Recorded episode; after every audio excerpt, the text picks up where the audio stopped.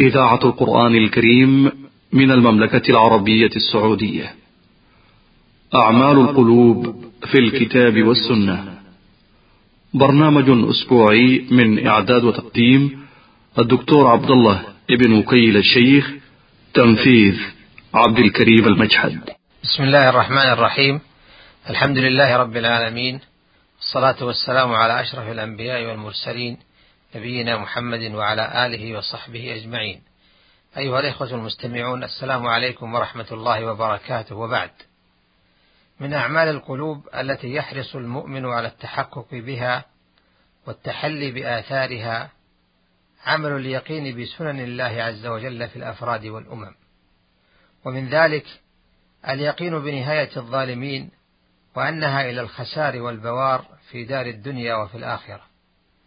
وتلك حقيقة واجه بها النبي صلى الله عليه وسلم جمع الظلمة في مكة يوم أن كان فاقدا للمعين والناصر وقريش تتغطرس في صلفها وكبريائها معتدة برجالها ومالها وسلاحها. تلك الحقيقة هي ما تضمنته آيات سورة الأنعام: وربك الغني ذو الرحمة إن يشأ يذهبكم ويستخلف من بعدكم ما يشاء كما أنشأكم من ذرية قوم آخرين إنما توعدون لآت وما أنتم بمعجزين قل يا قوم اعملوا على مكانتكم إني عامل فسوف تعلمون من تكون له عاقبة الدار إنه لا يفلح الظالمون إنه التهديد الأكيد لهؤلاء المشركين الذين صموا آذانهم عن سماع الحق الذي جاء به محمد صلى الله عليه وسلم وعن الوعيد الذي حذرهم إياه فليستمروا ما داموا آثروا الباطل على الحق والظلم على العدل فلن تكون لهم عاقبة لا في هذه الدار الدنيا ولا في الآخرة. ولقد كانت عاقبة دار الدنيا لمحمد صلى الله عليه وسلم وأتباعه حيث نصرهم الله على المشركين فأدالوا دولتهم وكسروا شوكتهم وأقاموا دولة الإسلام وحكمه. ولكن ذلك الذي حصل إنما تحقق بسبب ظلم الظالمين. إنه لا يفلح الظالمون. فتلك الحقيقة التي يجب أن يستيقنها قلب المؤمن في أوقات الأزمات والنكبات فينطقها كما كان ينطقها نبيه محمد صلى الله عليه وسلم وهو يعيش في أتون الحصار وجحيم الاستكبار الذي كانت قريش تصبه على المؤمنين صبا. على أن هذه الحقيقة التي يجب أن يستيقنها العبد المؤمن لا تعني حصولها في ساعة مشيئته هو بل إنما تقع في ساعة مشيئة العليم الحكيم الذي يقدر الأحوال بحكمة تؤتي الثمرات التي يختارها لعباده المؤمنين.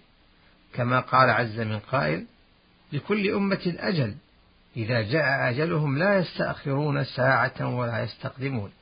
وفي الآية الأخرى ولكل أمة أجل فإذا جاء أجلهم لا يستأخرون ساعة ولا يستقدمون.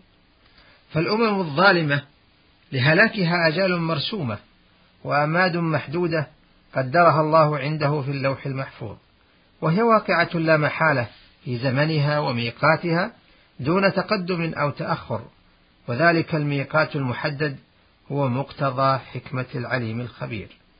وعلى هذا فما ينبغي للمسلم أن يتعلق بذات ميقاتها ولكنه يستيقن بأن لتلك الأمم الظالمة يوما لا محالة واقع وتلك سنة جارية في الأمم البائدة والأمم الحاضرة المتقطرسة بقوتها وجبروتها وعتادها وسلاحها وهي سنة جارية فيما سيأتي من الأمم إلى أن يشاء الله أن يأذن بانتهاء هذه الحياة الدنيا. ذلك من أنباء القرى. نقصه عليك. منها قائم وحصيد. وما ظلمناهم ولكن ظلموا أنفسهم. فما أغنت عنهم آلهتهم التي يدعون من دون الله من شيء لما جاء أمر ربك. وما زادوهم غير تتبيب. وكذلك أخذ ربك إذا أخذ القرى وهي ظالمة. إن أخذه أليم شديد. ولقد تنوعت عقوبة الله للظالمين. ولعل من آثار ذلك التنوع أن يطمئن العبد إلى نصرة ربه فإن أنواع انتقامه سبحانه وتعالى من الظالمين كثيرة منها ما يخطر على البال ومنها ما لا يخطر على البال ولا يدور في الخيال. فليثق العبد بهلاك الظلمة وليدع كيف يهلكون للقادر الحكيم.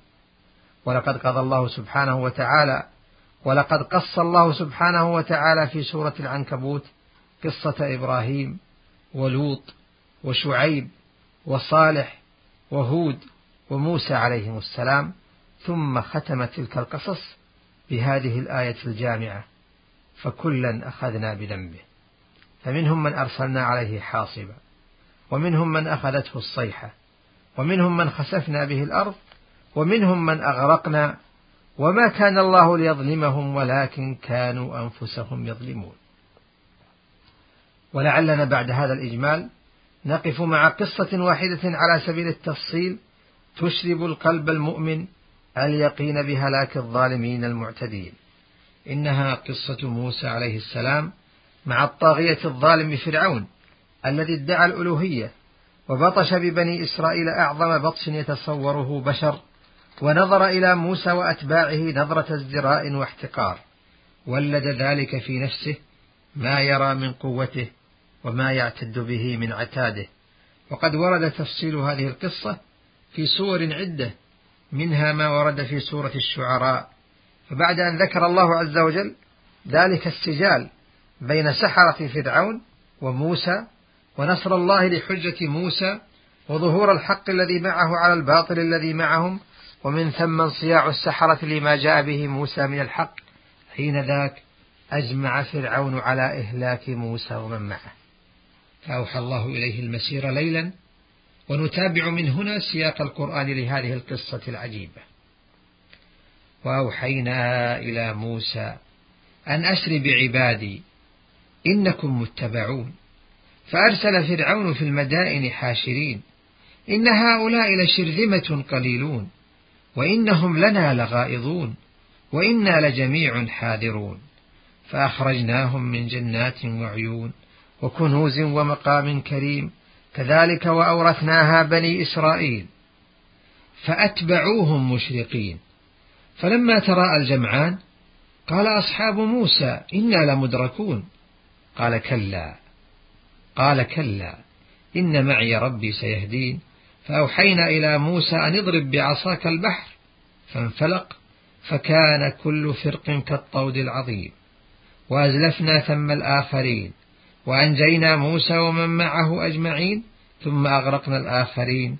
إن في ذلك لآية وما كان أكثرهم مؤمنين. وإن ربك لهو العزيز الرحيم. إنك لتلحظ وأنت تتابع سياق هذه القصة تلك الحشود العظيمة التي جمعها فرعون من المدائن والقرى بعد أن نادى فيهم وبعث إليهم رسله ودعاته يحضونهم على المسير ويدفعونهم إلى المشاركة ويقللون من قوة خصمهم. إن هؤلاء لشرذمة قليلون قد فعلوا ما أغاظنا وأحنق صدورنا ولذا وجب أن نحذر جميعا من تخريبهم وإفسادهم وعبثهم وأن نقاومهم يدا واحدة وصفا واحدا وما درى هذا الظالم؟ أنه يسير إلى حتفه ويستعجل إلى هلاكه ويسارع الخطى إلى خزيه في الدنيا والآخرة. أخذ يسوق الجموع حتى أوقف موسى وقومه موقف الحرج والشدة فجنوده المجندة من جانب والبحر الخضم من الجانب الآخر. وهنا ينطق التقدير البشري وتتكلم الفطرة الإنسانية في أتباع موسى. إنا لمدركون. ولكن موسى الممتلئ قلبه بسنة الله في هلاك الظالمين يدفع هذا التقدير البشري ويثق بسنة الله التي لا تتخلف. كلا إن معي ربي سيهدين. وهنا تتحقق السنة الإلهية. فيضرب موسى البحر بعصاه وما تغني العصا يضرب بها الماء. ولكنها الفعل البشري الذي يتم بالتوفيق الإلهي. فينفلق البحر إلى اثني عشر طريقا فيسلكه موسى وقومه حتى يخرجوا من البحر ويسلكه العمي المجرمون فرعون وقومه فينطبق عليهم فيغرقوا عن آخرهم. إنها آية من آيات الله. في هلاك الظالمين متى شاء وأين شاء. فاللهم نصرك لعبادك المؤمنين واللهم هلاكك للمستكبرين الظالمين. وإلى أن نلتقي أستودعكم الله. السلام عليكم ورحمة الله وبركاته. أعمال القلوب في الكتاب والسنة. برنامج أسبوعي من إعداد وتقديم الدكتور عبد الله ابن وكيل الشيخ تنفيذ عبد الكريم المجحد.